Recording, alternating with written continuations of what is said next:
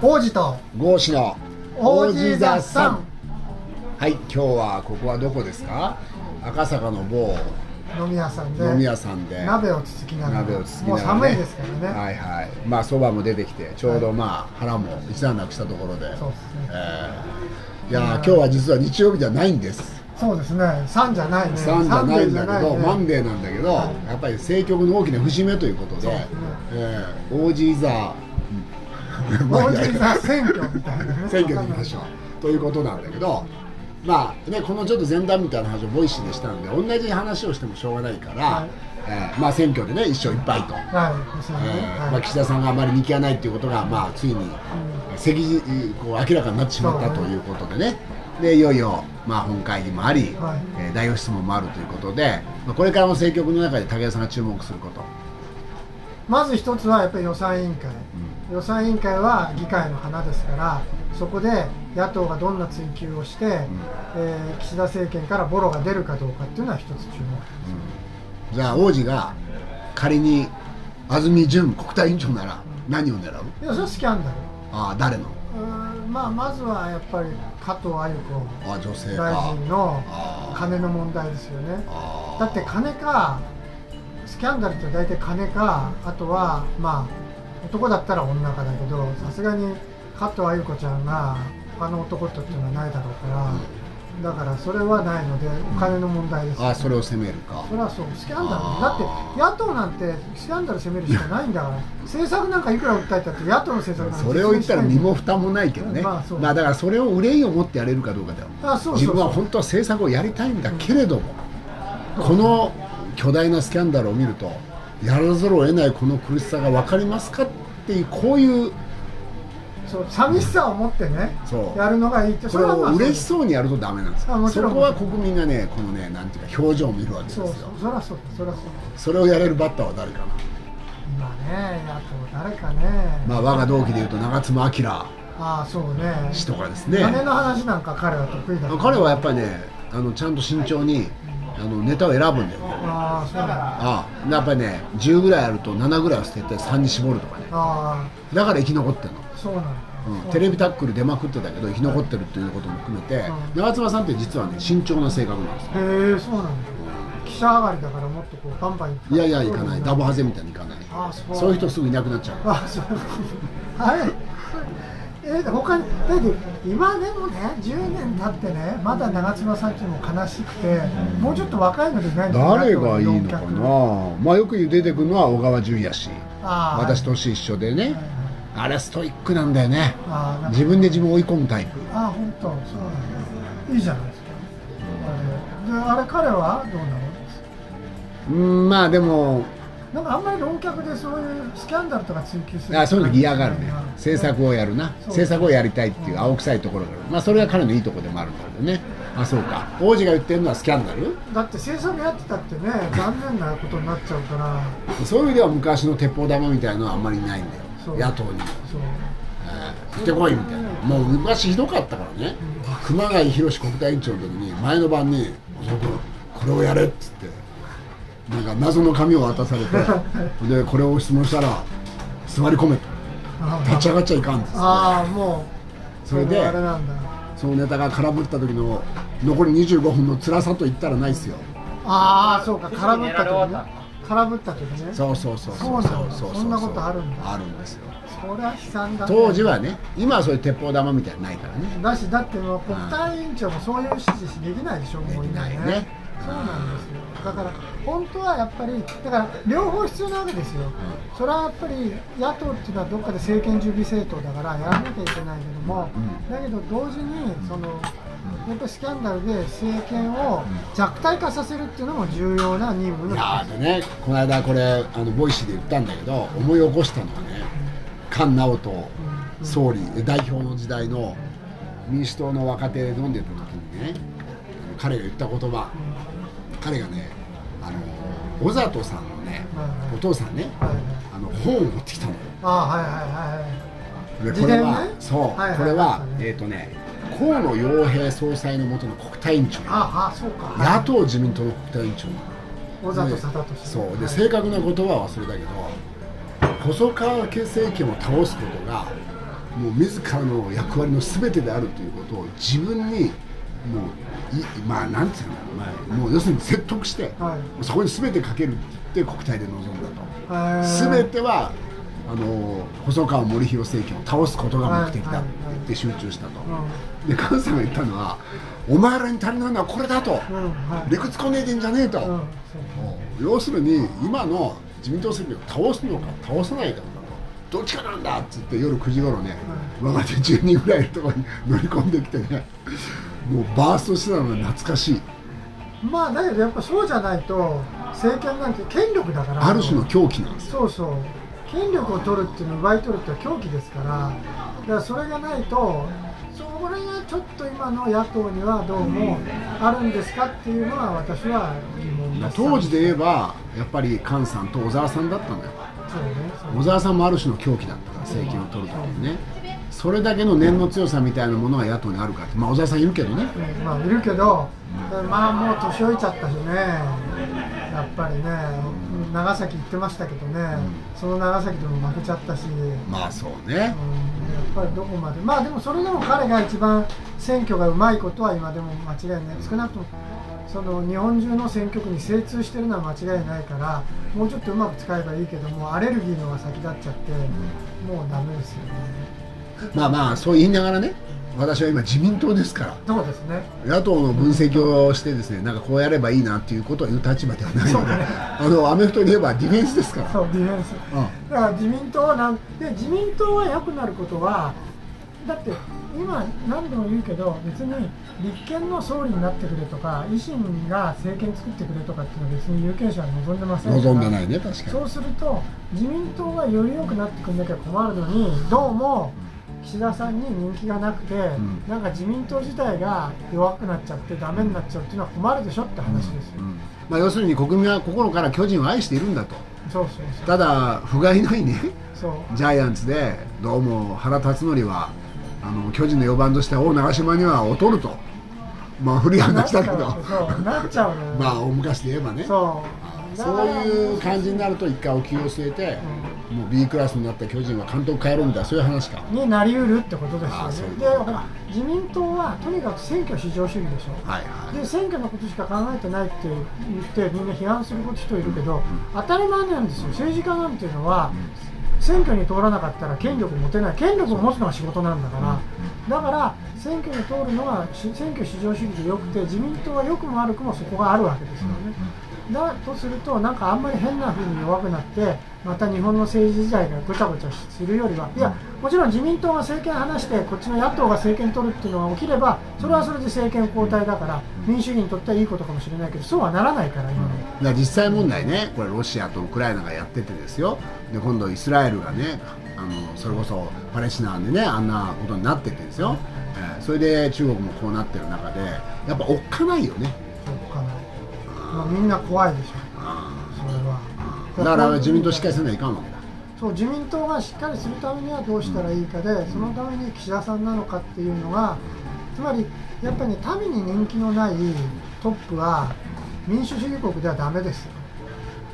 ちょっと気の毒だと思うところもあってね岸田さんが所信表明演説でこういうことをやってきたということを胸張って言っててですね、はい。防衛力の抜本的強化エネルギー政策の転換、い。次元の異なる子ども子育て政策と言ってるわけです。これ当たってんだよね。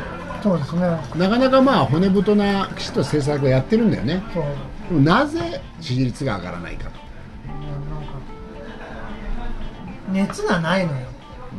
情熱を感じないのよやっぱり政治家に私たちが求めてるのは熱情情熱でありドラマでありそれを私は芸と言うんだけど、そういうのがないから、なんかこう役に真面目な役人がそのまま国のトップやってるっていうのには、みんな燃えないよね。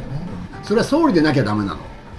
総理はややああいうまあ割となんていうの？静かなねある種の安定感。これ安倍政権菅政権の苛烈な政権と比べるとまあ温度がやや低いが、まあ、安定していると誰か違う人がこうややもう違う熱を持ってっていうわけにはいかない違うってそうじゃなくて岸田さん自体がどっかで熱を持ってることをアピールしてくれればいいんですよ、彼にだってあるはずだから、それを彼は何もやらないでなんかすかしてニヒルでたまににやけてるでしょ？ああいうのが良くないんですよ、まあそれ言った人いたな、うん。あのこのあの国会に出しますって言った時だっけ？あの会見の表情を言ってた人がいたけそうそうそうそうまあでもあの一瞬の表情を撮ってっていうのはちょっと気の毒なまあ感じしまあもちろんますけどねそうですよ。だけどやっぱり政治家はタレントであり俳優だからやっぱり一つ一つの少しちょっとした表情だって気にしてないと困るわけですよ。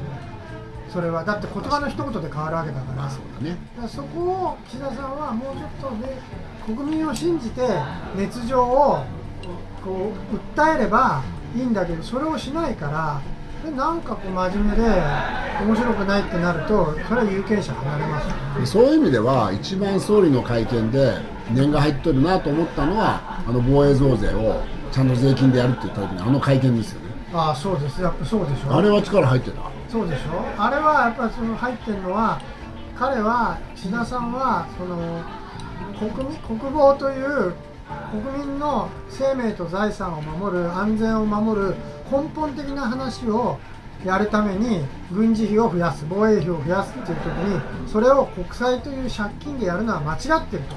それは税金で一人一人負担してくれっていうふうに正論をしっかり言ったからでそれは私は防衛について違う考え方持ってます。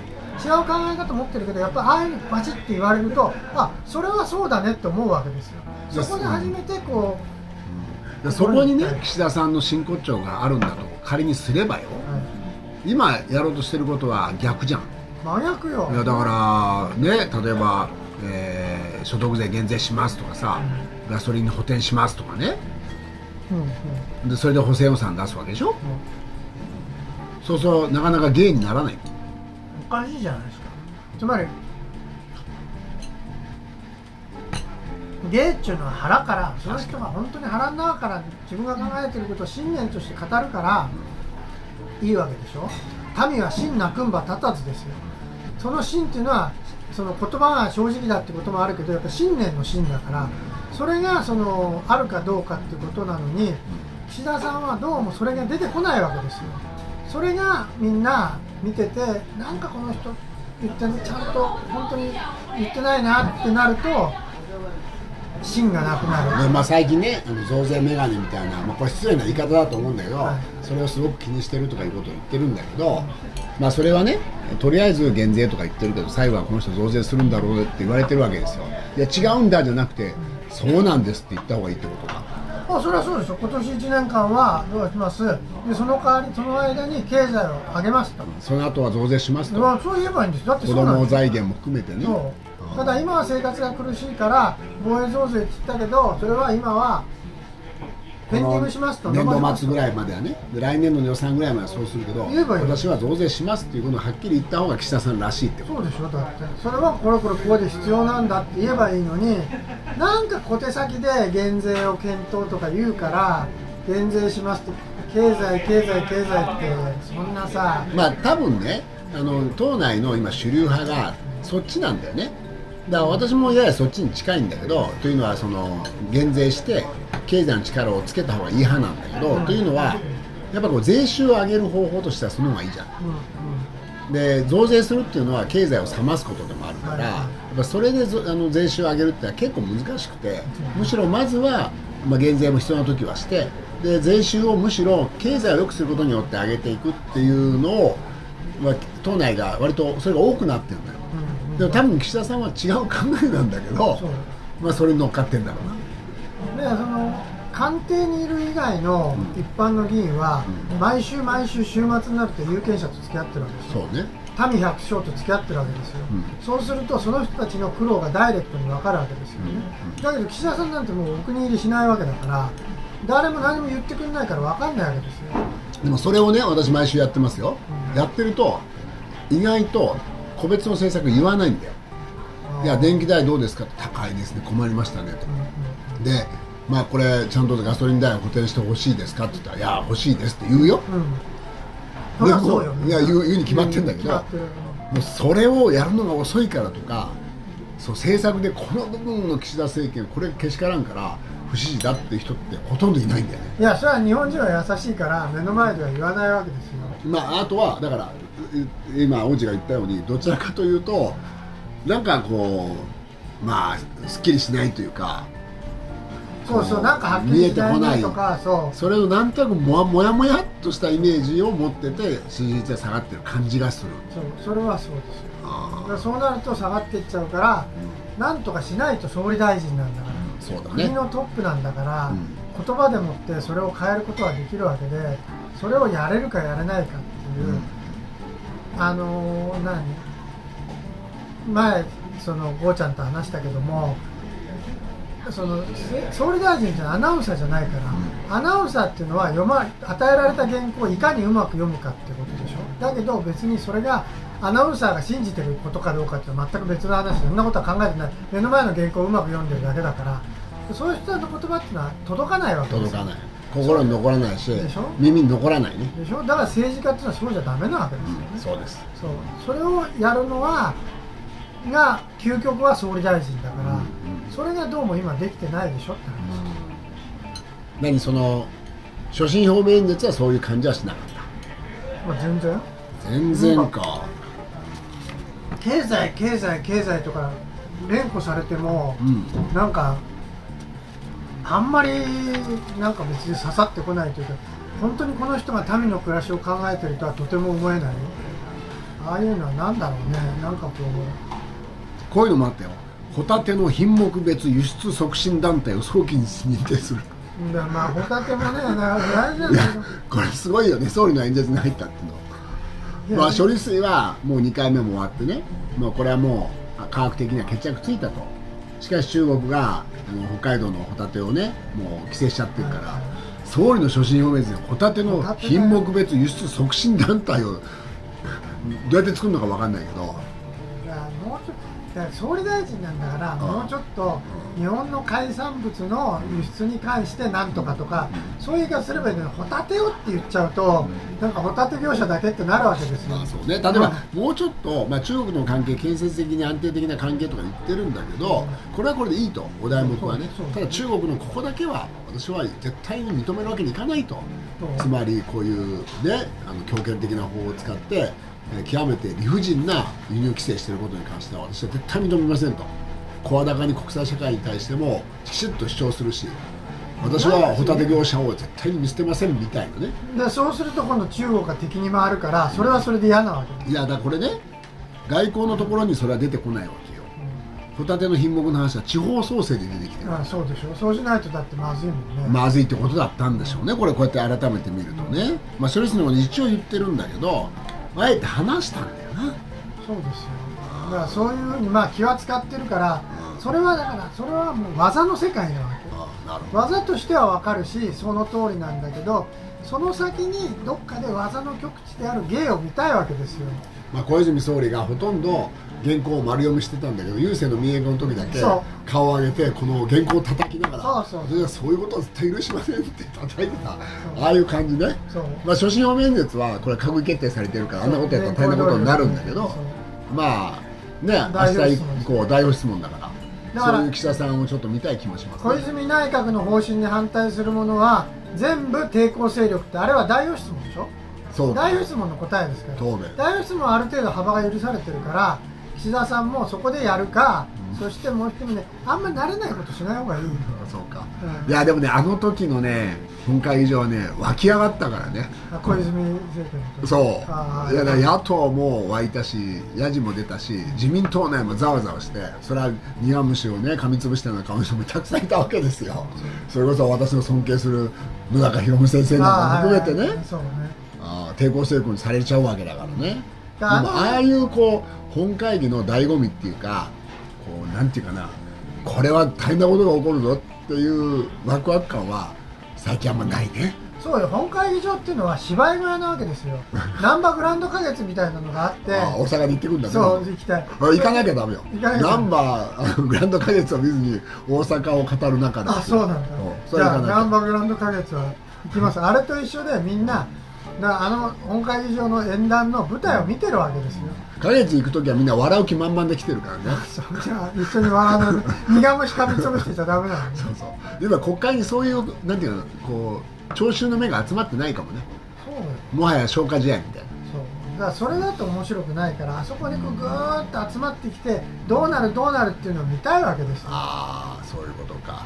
でもギリシャの時代から政治はそうだったのかもね。そうそう。あのアリーナで議論したんだからね。そうそう。もともと民主主義ってそう。いうもんなんでね。そう。やってみんなでわーわー言ってうそこがだんだん修練して最後は多数決。ん。二重で決めましょうと。それで恨みっこなしでお互い命を取るのはやめましょうっていうのは民主主義だから。でもそういう意味ではねあの一対一の決闘みたいな感じで言うと党首討論っていうのがあったじゃん。そうそう。そう。やばこれはねうん。積むか積まれるかっていう一対一の大勝負ね。今それやらないからね、もうやらない。あれはだってだから何自民党がやらないの。まあ、野党も最近あんまやらない。時間短いのもあるんだけどあの党がちっちゃくなっちゃった30分とか昔できたんだけど今はもう15分とかあだかあそうかそうかそううん。か、ああでも見てるといさ一応団体戦なわけじゃん。あの予算委員会とか、あの閣僚の方も団体、はいはい。で質問する方もまあいろんなのがきついで質問するから。でも個人戦じゃないんだよね。そう。うんこそうこう鞘に手を当てて抜くか抜かないか勝負じゃないんだよ。こう団体でこうこう押したり引いたりしながらこうあどっちが優勢かまあ、そこの物足りなさもある最後は一騎打ちを見たいわけですよ。川中島の武田信玄と上杉謙信上杉謙信が武田の信玄のところに行って切りつけたって、まあ、あれはじ実は史実じゃないらしいんだけどだけどああいうのを見たいわけですよ。確かに。でそれが今ないわけ。党首討論やんないから。で予算委員会予算委員会で面白いんですよ。あのずっと見てると総理っていう大将をみんなで閣僚が守ろうとしてそれはそれで見応えあるんだけど。与党理事もね取りにこうちょっから入れながらねあれは面ク白いんだけリンチもどこう委員会委員長の周辺でやりながら、まあ、これはこれでね団体聞いてる人に団体戦面のラグビー並みの面白さを見てもらいたいんだけどね、あるんだけど私も仕事でそれが見るのが仕事だった時は見てられるけど、うん。離れたらねあんなのね見てる暇ないわけ仕事忙しいんだから、まあ確かに確かに普通の人は。だからだけどそれだってやっぱりこう煮詰まってくれば面白いわけですよ。そういうのを見たいわけですよ。まあ言うならばなんだボクシングみたいなもんか、そうそうそうそう、まあ、1対1のね。うん。男はああいうの好きだよね。そうだいやそれはそう。それは女性だって好きなわけですよ。やっぱりそうやって殴り合いながらどっかって今それないんだもん。ないね。そうか。そういう戦いを野党もした方がいいしもしかしたら岸田総理もやった方がいいかもしれないね。そうですそうです。そうすると党首討論やろうじゃないかと。予算委員会もいいけど党首討論なぜやらないんですか？って言ったらこれはニュースだよね。まあ、その時に理屈こねていや国会が決めることは国会ですからとか言わずに。言っちゃうから、うん。まあまあ建前でしょと。そう。彼が指示すればやるんだから。そりゃそう総裁なんだからね。岸田さんなんて私は能力から言ったら岸田さんは別に泉さんとか維新の馬場さんとかに負けるとは思えない、意外と共産党の C さんの方が苦手かもしれない。リズムで来る方が苦手なのかもしれないから逆に泉さんとか馬場さんにはもう岸田さんって負けないと思う、うん。まあ政策も頭に入ってるのかな。頭に入っていやだって背負ってるこのなんていうの、うんシンクタンクの規模が違うからね。うん、彼はやっぱりそういう意味で面白みがないって言うけども逆に言ったら役人が言ってたけど岸田さんは役所に入ったら間違いなく時間だったっていうぐらい頭がいい人だからできるんですよ、うん。だからそれ戦うところを見せてほしいのに彼は戦わない方戦わない方に行ってるわけですでも岸田さんのその評価ってあんまりそういうふうにしみんな国民は思ってないよね、思ってない思ってない。うん。あでもやっぱりそういうまあ確かに外務大臣の時も評判良かった。非常に有外能な務人ですよ省の中ではもうどれら良かったですね。優秀。はいだはからあんまりだけど役人に優秀だって言われると、役所の言うこと聞いてる人だっていう今度はレッテル貼りをされるからそれはそれで辛いんだけどだけど能力があるんだったらそれを出してくれなきゃ。いうん。だからやればいいんですよ。そうか。そういうところが足りないよねと勝負してほしいんだな。あそういうドラマがこの国会で見れるかどうか。そうそれを出せばはっきり言っていつでも解散できますよ。支持率上がるだろうし。うん。支持率が上がるかもしくはその最大派閥を持ってるかとかじゃないと解散って実はできないじゃないですか。そんなできないかね。だって総理がちっちゃい声でも解散しますって言えばいいわけでしょ。言えばできるって言うけども意外とそれはやっぱそうなる前にみんなで羽交い締めにするからだから菅さんなんてやっぱできなかったじゃないですか。それはかつては海部総理もできなかったし。権限上は閣僚がそれこそ署名しなくても首切って兼務できるんだよね。できますよ。郵政の郵政解散の時はそれやったから、ああそうか。島村農水大臣農水大臣か。島村農水大臣を切りましたからありましたねそういう意味では小泉さんってクレイジーだったんな。ででそれにみんな熱狂したわけですよそれも含めてねあのおかしな話だと思うけどできるわけですよ。だけどそういうやっぱり狂気を見たいわけどっかで。でも狂気だからって変な方向に行っちゃおかしい困るわけですよね。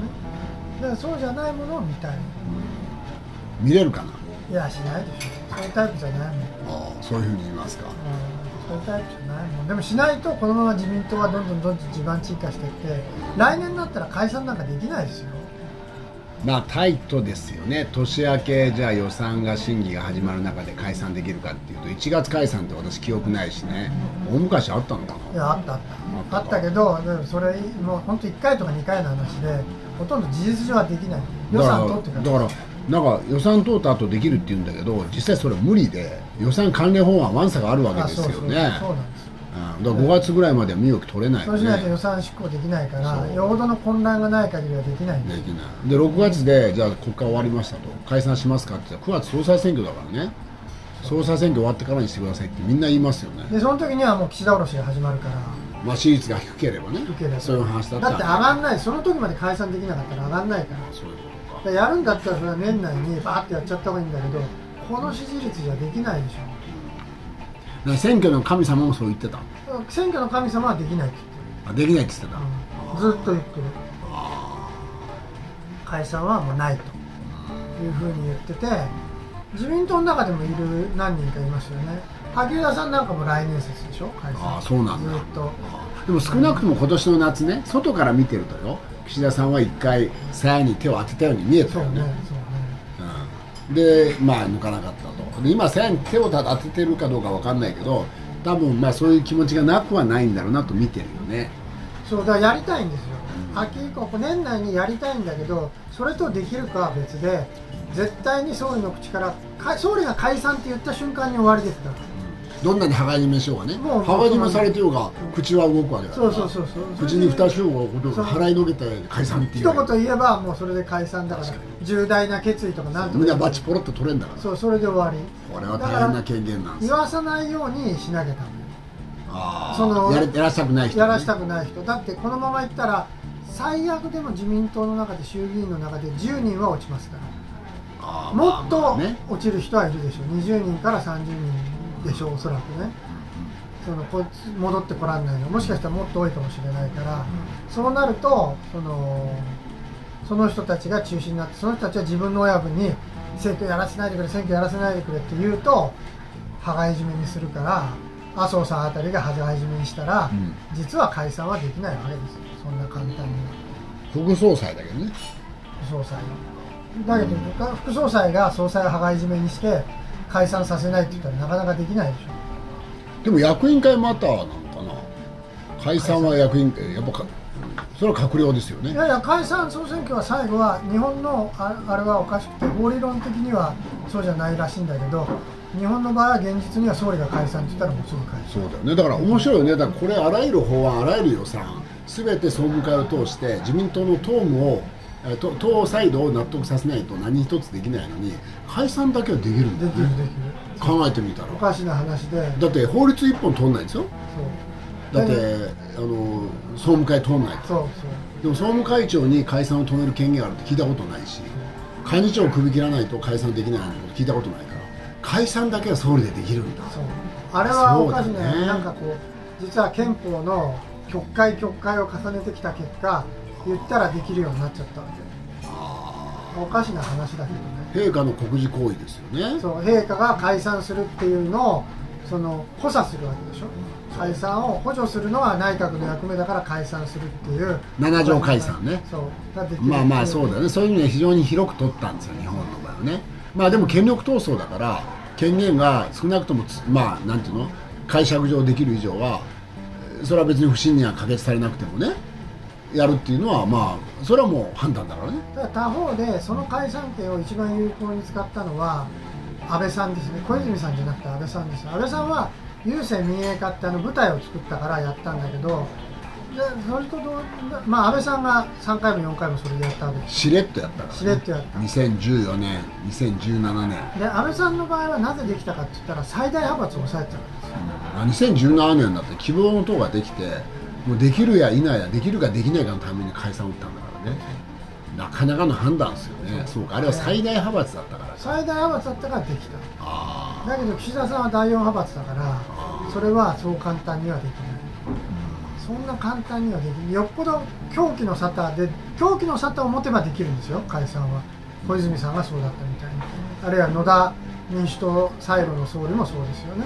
いきなり言っちゃったって、まあ、はっきり言って狂気の沙汰。あいやだって党首討論で言ったんだ言っちゃった。ああいうふうにすればできるけど岸田さんがそれをやるかっていうまあだから突然例えば予算委員会とか話をやってる中で例えば野党が予算委員会に反対だと。あなた反対なんですねと。じゃあこんなところで議論するんじゃなくて国民に聞いてみようじゃありませんかって言ったらそれで解散だもんね。理論上はそれでできるもうそれで一回口から出したら止まんないから。できるけどそんな秘策をやるかっていうと少なくとも彼の人生とタイ人間的なタイプから考えたらそういうタイプではない。実態的には非常にまああの総理の岸田派のあのまあ今の、えー数から言っても難しく見えるがそう。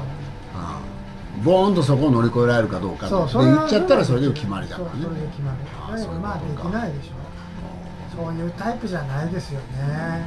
でもあの人ならやるだろうっていうところでやってもサプライズはないから。あの人ならできないだろうと思われてるけどやったっていうことはサプライズになるかもねそれがだから岸田さんにそれをハードルを飛び越える覚悟があるか意外とそうしたら勝てますよ。ああ。そうかそうか。だって他に選択肢ないんだもん。そうすると総裁選挙もまた見えてくるっていうのあそしたらのかもしれないね年またいだら厳しいって。逆に普通にさっきも言ったようにできない。春までできないわけでしょ。で自民党総裁選ももう対抗馬立たないっていうわけですよね、いう解説する人いるけどそんなに弱いんだったらもう自民党もおしまいだって。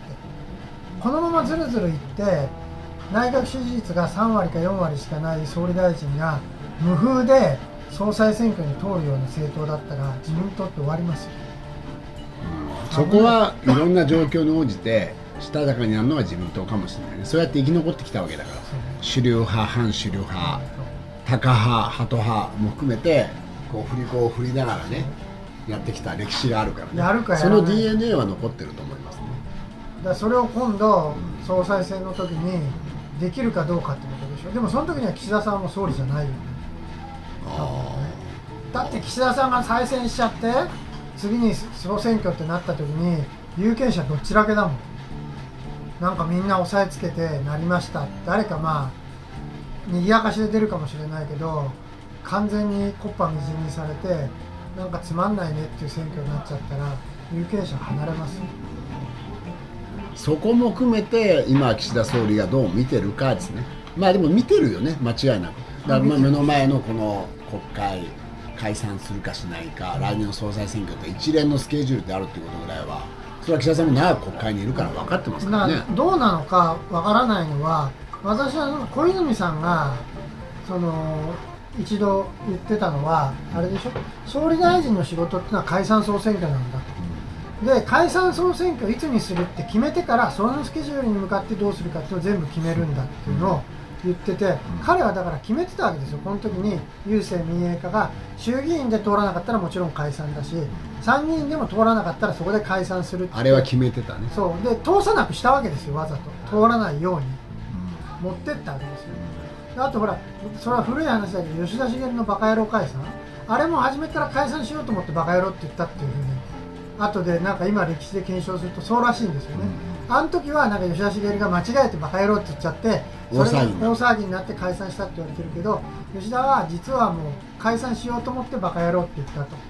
じゃああの時何その小泉総理はあの会見も含めて周到に準備してたってもう決めてたんですよ。あのバッグはあの何？どんちょうね。どんちょうの前でやるそう赤いどんちょうで。絵もあったの全部決めてるわけですよ。それはだってそのあ小泉さんには名脚本家で監督でプロデューサーである飯島勲っていう秘書官がついてるわけだから、全部その小泉っていう俳優をどうやるかっていうのはできてたわけですよ。だけど岸田さんはそれができてたのかどうかっていうのは私はなんかああそういう意味では小泉政権っていうのは脚本家も揃ってたし演出家もいたしまた名優がいたんだね。そう。だからもうできてた千両役者が見事にそれを演じ切った。だけど岸田さんになんかそれができますか島田秘書官が政務秘書官がそういうところまでやってんですかってことです、まあ、島田さんは非常に優秀だし大向こうをうならせるようなシナリオは作れるけど、じゃあそれをやってるのかっていうとどうもねそういう感じはしないでしょう。まあ選挙の神様が10%だっけ？まあ年内はないと言ってたな。やいや10%っていうのは10%だかまあら10%はあるってことかそうね。ちょっとなんか見てるとありそうだってなさそうでしょ？いや普通に見ればないですよ。そうでしょ。でもある党幹部が分かんないって言ってた。うんだからそういう意味では腹の内は明かさない人なんですよ。でそれはせ権力者として必要な要素よ、そうねそうね。うん、そんなちょろちょろ垣間見せるようなことはしちゃいけないからね、うん、だからそこで本当のお芝居を打てるとすればそれはそれで一つだそういうシナリオライターがいて本人がそれが政治家って大変ですよ。だって全部監督もプロデューサーも主演も全部やらなきゃいけない基本そうなんだ。よそんなねあの権力のことも含めて知り尽くしたプロデューサーいないんだよ。いない。いやきっとそういう人いるんだろうと思ったらいないんですよ。だから多分小泉政権における飯島さんっていうのは特殊だったんだと思うよ。あ特殊特殊。だってさ国会議員同士で集まった時の話に秘書は加われないから。ああそうね。そうね。ああだから周辺情報を集めることができるけどその現場にいない人間に的確に判断できるかってなかなかできないよね。だからその現場にそういないわけでしょ？いない。ロケの撮影をしてるところの現場にいないわけいないわけだから。秘書はね。うん。遠巻きにも見られないから普通はマネージャーはね外で見られるわけだから。それが政治家の場合はできないからね密室でやるから。そう。できないできない。だから自分で書くしかないんだよね。最後はね。あスピーチライターもまたしかりね。それだって結局政治家から聞いてやるわけだからだからそれはまあなまあ権力者は孤独だってのはそこなんだけどで岸田さんは孤独は慣れてる。わけあとは孤独でそういうのができる人なのかっていうのが今問われてる。それをやらないとめちゃくちゃなことやらないともうちょっと。まあでも総理になる人って何か持ってるからね。まあ引退になったけど菅さんもね。い。やそれは人としてどうかっていうとこの辺のね居酒屋で私夜7時に呼ばれて朝2時までね。いついやいや財務大臣の時かな。消費税上げたら経済良くなるって言うからそんなことありませんって言って言ったら 大変なことになったんですよ。まあどうかと思いましたけどうやっぱりあの苛烈さとねあの気力政権交代にかける執念それで総理になってやっぱ原発事故もねそれはいろいろ批判はあるけどやりきったし、うんでその後はちょっとどうかと思うけど。思うけどそのね菅直人もついにもう政界引退でしょ。そうそうこれで民主党なるものが、まあ、ある種終わったんです。終わったねもうね。だからまあだって並みいる総理候補いたわけだからその中で岸田さんも総理になられたわけだからね、まあ、なんか持ってると思いますけどね。なんかそれ動かないとやらないと、うんだからそれはこれまでは安倍政権菅政権という非常に苛烈なねある種こうギラギラした政権だったから、まあ、温度を落としてスタートしたと。で2年経ってね。でこの温度であとじゃあ何？4年できますかというとこれちょっとなかなかね。あーそれは多分本人も分かってると思うよね。あとだからやっぱりこう何自民党の中で岸田さんを脅かす存在が出ないとダメあ逆にね。そう。あそうしないとそれは面白い視点だね。そうあー誰？いやまあね。だから今はもうみんな閣内に取り込んじゃって。そうね。でね茂木さんだっていう人はいるけどもじゃあ幹事長が来年になって総裁選に出たらそれはもう石原伸晃さんの二の舞になるそんなこと言ったら高市さんだってね河野太郎さんだって閣内にいるわけだから毎週2回閣議で総理とか言ってサイン一緒に記号してってさそれで突然いやじゃあ表でガンガン喧嘩できるかってこれは結構難しいよね。だからそうするとおそらく石破さんあたりに格好が当たるわけですよ。その名前時々ね出てくるねただじゃあまあだから本当に困ったら自民党の振り子の論理はそっちに行くわけでしょ。そういうことを考えてる人ももしかしたらいるかもしれない、ね、そうだ。昔はそういうのでなんとなくシナリオを考えてた野中宏夢とかいるわけですよ。そういうことを考えてたんだよ。そう。そういうことしか考えないう。そうね。そういう脚本ばっか考えてるのがいたわけよ。確かにだから奥田慶和とかね。ああいた自ね民党だと。そういうのがいたのに今もうそういうのが梶山清六とか。梶山清六とか。そういうのがいたわけですよ。今の。青木幹雄さんだってそうでしょ。産業を抑え込んで。そういうのやって自分は主役にならないと。で今はもう自民党もそういうのがいないからなんか迷走を毎回するから困っちゃうわけですよ。でそういうのはやっぱり最大派閥じゃないと出てこないよね。基本はね、まあ、そういう意味では最大派閥が今なかなかこうね。バラバラだからシナリオも考えられない。と今度は非主流派が誰かってなって何？つまり二階さんとか菅さんに注目が集まってくるわけですよ。何をするんだろう。二階派のね会合でねあの皆さん二階派は今非主流派ですけどぜひ主流派になって頑張ってくださいって挨拶した人がいたのよ来賓で。元気としてたよ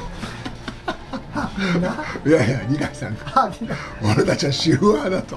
主流派なんだ非主流いやだけどもう目の前で激怒してるから。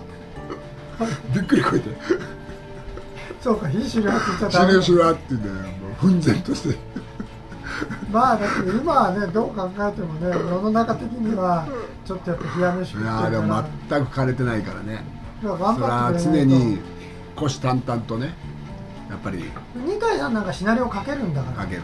まだそれで頭もす元気みたいだから、ああいう人がシナリオを書いてなんか地殻変動を起こさないと本当に自民党まあそれは自民党のためにねそう岸田政権云々ではなくて、ね、そうそう。別にそのいやそうなら言われますよ。またうごめいて裏でなんとかとかって言われるけどそれも含めて自民党の権力のそうね源泉だから。そうね。だからまあある種の生存本能というかね生き残りのまあ嗅覚みたいなものだなじゃちょっともうなんかむしろ危ない民主主義の危機です。よああなるほど自ね民党活性化してくれないと。いやいやいや頑張っていかないとダメですよ。いや今日は随分気合を入れていただいて。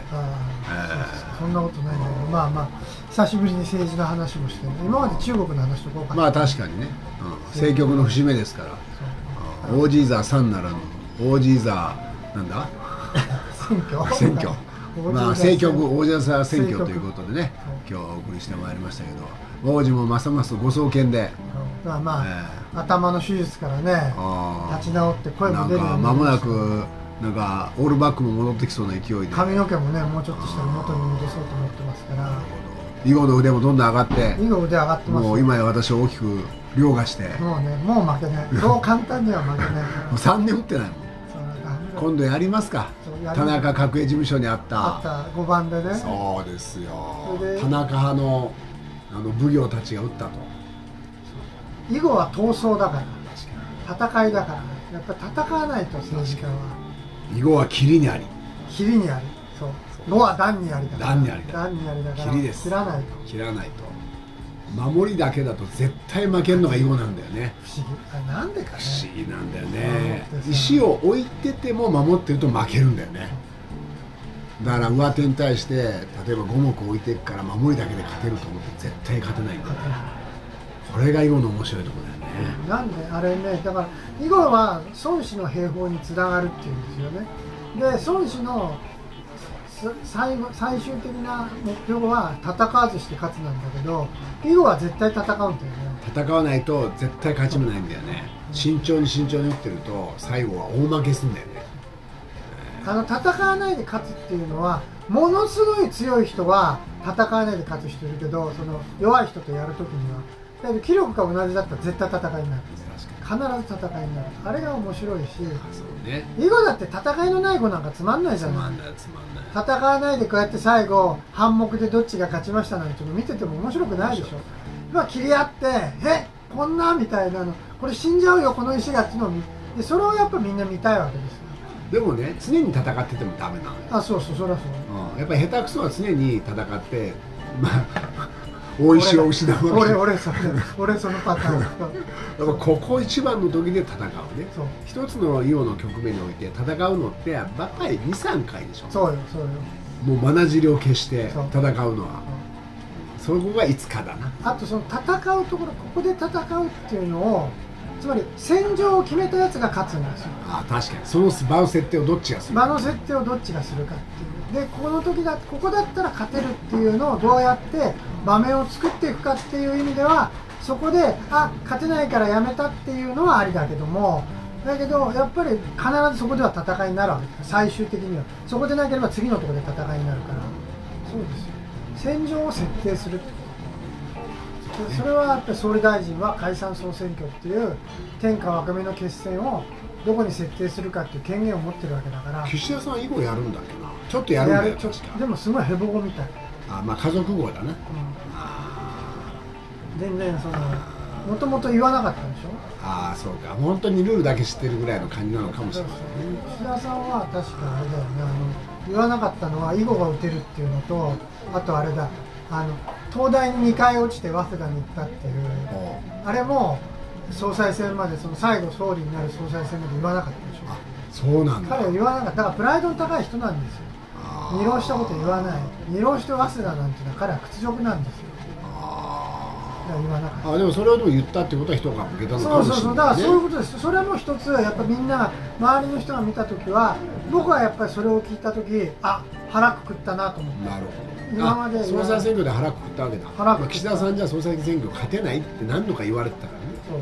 そうかそうかそういう意味では腹くくったことあるんじゃないそう勝った選挙で、まあ、ちょっと地味でしょ？その過去の浪人したことを言わなかったとか言ったっていうのは実は地味なんだけどおそらく岸田さんにとっては非常に大きなことなんです。よだそういうことをみんな知りたいわけよね。そういうのが少しずつこう伝播していくから政治っていうのは。でやってほしいのになんかもう最近全然なんか言わないで。ここで出るかどうかか。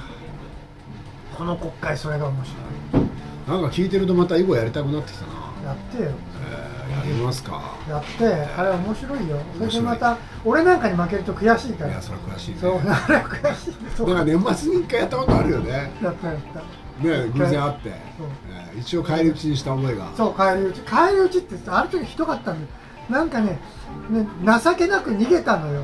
俺が？ゴーちゃんの石が。情けなく逃げて俺はこの人は情けないなと思ったのこんなこんなまでして石を逃げて俺に勝ちたいかと思ったら最後俺の石が返り討ちになったの。そうだよ。それで終わった後で言ったんだよ囲碁は選挙と同じですと。